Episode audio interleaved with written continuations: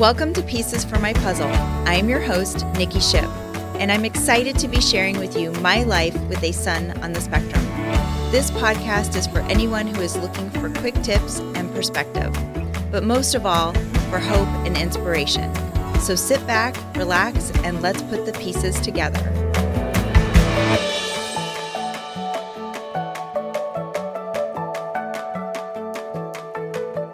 Hello and welcome back to another episode of Pieces for My Puzzle. I'm your host, Nikki Shipp. Thank you so much for tuning in today.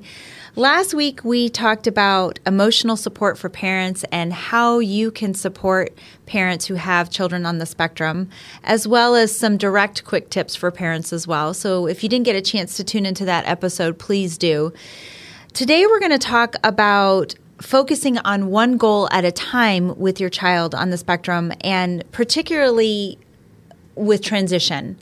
And this has been a topic that I have actually been researching and working with in my own home with my child on the spectrum. Um, Drayson, it's been really hard for me. Um, and I don't even want to say of recent. It's been hard for me always, but of recent it's become more difficult. And um, Drayson has a really hard time transitioning from one place to another. So anytime we leave the home, anytime we're headed to someplace as simple as the grocery store, there's usually always a big production that's involved to to just get him out the door. And to be honest with you, it just leaves me riddled with anxiety. Um, it puts me in a tailspin, and I know sometimes he feeds off of my emotion, and um I've really had to work on trying to figure out tools and resources to help him with transition. So one of the biggest goals that we've continually work on, worked on with him is, is transitioning. And ironically, yesterday I actually had a meeting with his care team in home, and I found myself getting really, really emotional about it. And I don't know if my care team just caught me like just on an odd day at an odd moment. But, you know, that question of, well, how are you guys doing? Or let's talk about, you know, what you're noticing in the house. And I just got super emotional. And quite honestly, I had no idea how much it was really affecting me. But I ended up telling them that I was starting to have a lot of anxiety, um, that I was trying to still take him places, but I found myself Um, hesitating or trying to see if maybe uh, my husband could watch him, or could I get a sitter instead of taking him places. And I realized that that's also not fair to Drayson. So I, I've I've recently tried to figure out ways to transition him. And I've learned that things can get more difficult as your child gets older. So he is now ten, almost eleven, and I'm starting to notice that Um, it's it's becoming more difficult. And so I'm realizing that I need to put some things in place to help him now so that it's not harder later. And um, the biggest thing that we've been coming across recently is lots of interruption with Drayson. So we will go, let's say, to our uh, neighbor's house. We'll go over to our neighbor's house, and we'll be there for maybe five minutes. And as soon as we get there, now we've gotten him transitioned. He's there. Okay, great. Yay, we made it. And it's, can we go home now? And it's to the point where it's gotten really intrusive. I will be having a conversation with a friend or talking, you know, talking with a group, and he will just, can we go home now? Can we go home now? Can we go home now? And he wants the acknowledgement of us going home. And it's been really difficult for me because I can't simply just say to him, we're going to go when I say it's time to go, which is a typical parent response. I mean, when I was younger, you know, if we wanted to go home, that was the response. We'll go in a little bit. Or when we say it's time to go, just enjoy yourself. And you would have to find something to go do. That's not, it's not as simple for Drayson. He has to have structure. He has to be redirected. And so trying to explain to him that we'll go in a little bit um, didn't always work for us. So we came up with some ideas when I was talking to his care team actually yesterday about maybe how to combat some of that and give him an idea of when it's time to go, when it's time to leave, how long we're staying for. And I didn't even think to bring this up with my care team. And the reason why I wanted to talk about it today was oftentimes we think that if we need to structure a goal around a behavior, well, there's no there's no goal to write. How do you write a behavior for someone that doesn't want to leave the house? How do you, or excuse me, how do you write a goal? And I think that what I found is that when I voiced my concerns to the care team, that there are things that they could put in place that could help them that I've just never thought of. And so I wanted to offer you guys some quick tips of some things that we are going to be starting to implement for Drayson. And um, some of these st- some of these things we already have done, and some of these things are new and we're going to try. So hopefully in the future I can let you guys know how this goes. Um, but I found that it was really enlightening for me to realize that when I think that there's not an option, there there potentially could be. So if you're working with a care team, if you're working with therapists, if you're working with people that are helping your child, don't be afraid to tell them maybe what your frustration is and what your concern is, or something that you're noticing that maybe they might be able to offer help with. And so this program that Drayson is in is an A B A-based therapy in-home program. So we we devised some goals of some things to help him with transition. So um, a couple of these quick tips is, the first one is to create a busy bag.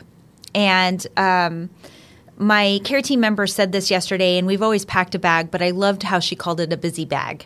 And um, put full of items in there, like toys, um, activities, maybe some snacks if they have some favorite snacks. Um, we always put like Drayson's Switch with some of his video games in in his um, busy bag, so that, that that way he can pull what um, some of those items.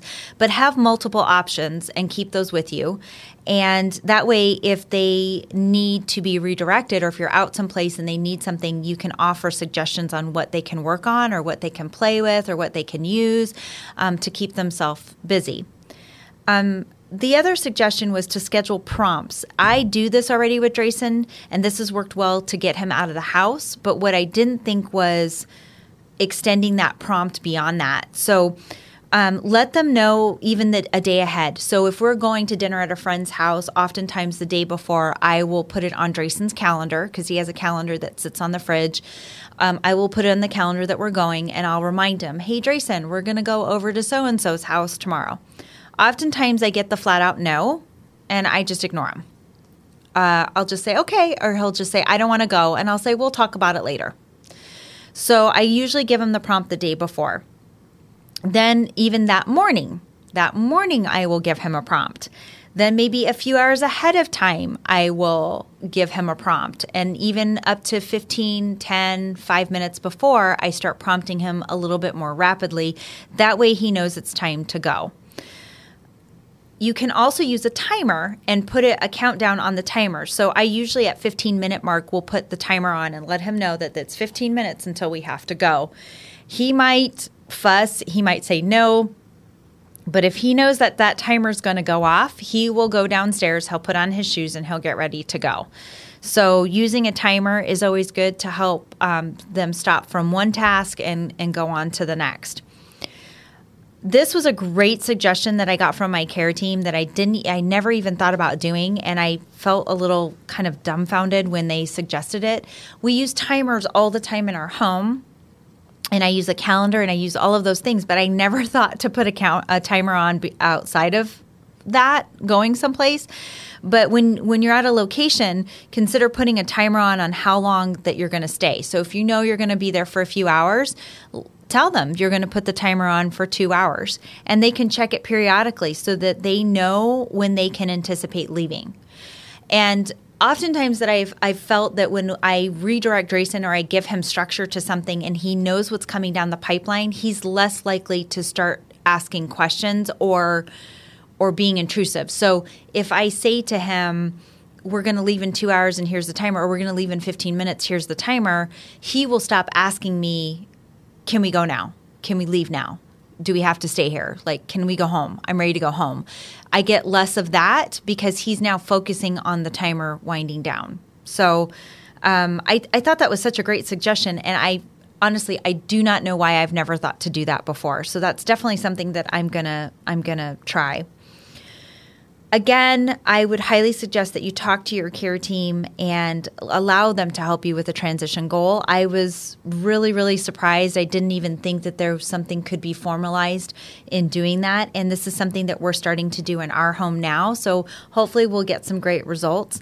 But when you express your concerns and your feelings to your care team that's helping you, oftentimes they might have a solution that you haven't thought of. And I so I always encourage parents to ask questions.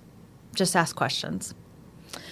At the end of every episode, we want to do a story highlight or ask the audience a question. So I would love to hear your response to this question. Um, please feel free to email me at info at pieces for my puzzle dot com. And my question for you today is, do you struggle with transitioning places with your child? I would I would love to know. I don't want to feel like I'm the only lone duck out there that feels this way. And what has worked for you? Do you have any other um, tools in your vault that you use to help your child transition from one place to another and be okay being in a different environment or scenario? Um, I again, I'd love to hear your responses. So please feel free to email me at info at pieces for my puzzle dot com. And that concludes our episode for today. So please like and follow us on Facebook and Instagram. And feel free to su- subscribe to our YouTube channel if you haven't already. And um, please spread the word. Spread the word to friends and family. We want to offer hope and encouragement and support to parents and families with kids on the spectrum, and let them know that there's lots of resources out there to help them. If you like what you're hearing, please also feel free to give us a good rating on your preferred podcast platform of choice. And that concludes our episode for today. So until next time, keep working on your puzzle. And remember, you don't have to have it all solved in a day. Take care.